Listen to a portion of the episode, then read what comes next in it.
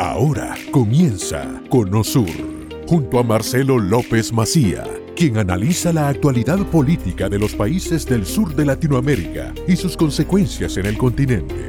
Comenzamos. Es una semana donde esto que está eh, eh, ocurriendo en Nicaragua, el cierre de, este diario, ¿no? La prensa, eh, súmele que se cumple un año del 11J, del 11 de julio. En principio, 713 personas, cubanos, terminaron detenidos, ahora se habla de que son más de mil. querían de alguna manera difundir el patrio vida, poner esas banderas, sacar hambre y muerte y poner patria y vida. el Estado solamente reconoce el régimen cubano de Díaz Canel 381 detenidos. ¿Y por qué están detenidos? Bueno, por, por manifestarse, ¿no? Eh, algunos estaban inclusive dentro de sus propias casas y terminaron finalmente detenidos. Vamos a hacer el, contacto ahora sí entonces con Perú. Insistimos, eh, desde la presidencia se anuncia que el Poder Ejecutivo va a presentar o ya presentó un proyecto de ley donde se va a criminalizar la filtración de información de investigaciones penales. Vamos a hablar con Raúl Bazán. ¿Qué tal, Raúl? Hola, ¿qué tal? Eh, bueno, primero muchas gracias por, por, la invitación. Y bueno, sí, como dije, es un proyecto de ley que, del que se viene hablando ya hace aproximadamente dos semanas eh, y que ha causado mucha polémica, ¿no? Porque se da en un contexto en el que justo eh, están investigando mucho al presidente, ¿no? Y cada día sale en prensa eh, nuevos, nuevas filtraciones y nuevas, nuevos detalles de la investigación. Pedro Castillo ha, perdido, Pedro Castillo, en estos meses, en este año que lleva en el poder, ha perdido bastante de su apoyo, ¿no? Sí, la verdad es que eh, Pedro Castillo cuando entra, eh, el, porcentaje que saca en primera vuelta, ese digamos que es el porcentaje que lo, lo comenzó apoyando, porque luego en segunda vuelta él tenía él gana gracias muchas gracias al, al antivoto que tenía Keiko Fujimori. Entonces había mucha gente que no quiere ver nunca más, ¿no? Un Fujimori gobernando el Perú y votó por, por Castillo, pero también siendo muy escéptica, ¿no? De Castillo. Y Castillo desde el primer momento, desde el día uno de su gobierno, eh, realizó acciones que le fueron quitando apoyo, ¿no?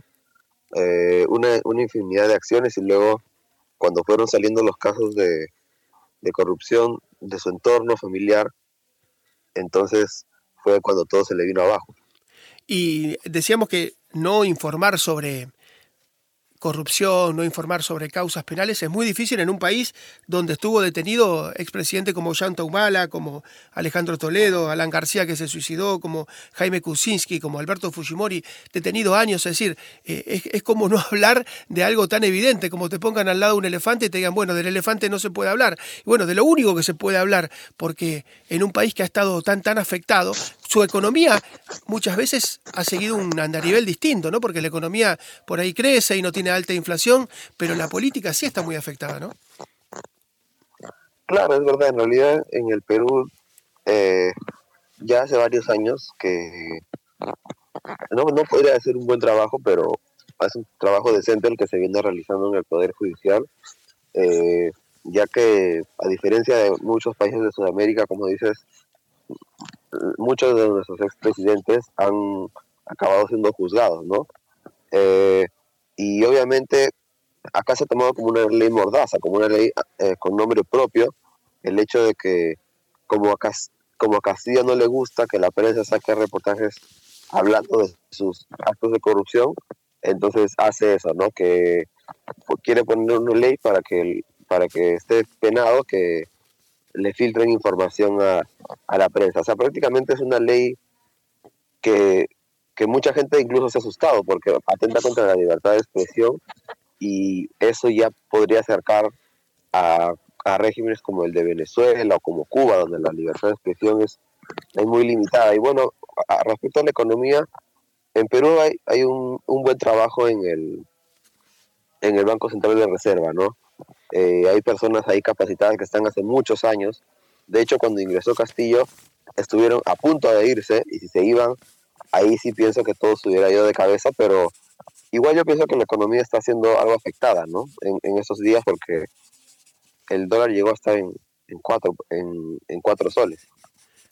Así es. Muchísimas gracias por la información. Vamos a ir muy atentos a la ley esta y si aparece alguna condena, me imagino que los periodistas van a ser citados como testigos y antes de publicar algo eh, se cuidarán muchísimo.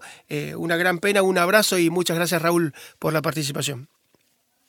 Sí, muchas gracias a ti, un abrazo y bueno, esperemos que, no proceda, ¿no? que el Congreso pueda hacer algo para, para frenar este, este proyecto de ley. Un abrazo a Raúl Bazán, eh, que es del diario La República de, Lima, de Perú. Lo que está ocurriendo en Perú, insisto, pasa en Nicaragua, hablábamos del caso de la prensa, que Daniel Ortega lo quiere cerrar por informar solamente sobre distintos crímenes. Bueno, ni que hablar en Cuba, donde solamente está el diario Granma y donde aparece algún blogger, algún youtuber, también lo meten preso.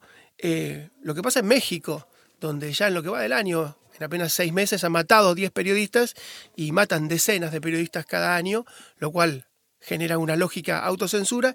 Y si quiere unirlo un poco lo que está pasando también en Estados Unidos, el viernes hablábamos con Lourdes Subleta y Lourdes Subieta nos contaba que un grupo cercano a George Soros y cercano a los demócratas está comprando muchas radios hispanas, hispanoparlantes, particularmente Radio Mambí, donde ella trabajaba, que era una una radio muy afecta, que tenía mucho que ver con su historia, sus padres cubanos y ella misma emigrada desde Venezuela. Eh, lo cierto que la prensa está hackeada, está acosada, en algunos casos está encarcelada y en otros casos más tremendos, más dramáticos, como el Azteca, directamente está siendo asesinada. Hasta aquí hemos llegado hoy. Salimos del Cono Sur con el norte muy claro. Te invitamos a nuestro próximo programa con Marcelo López Macía. De lunes a viernes, desde las 10 a.m. Este, 9 Centro, 7 Pacífico, por Americano. This podcast is a part of the C Suite Radio Network. For more top business podcasts, visit c-suiteradio.com.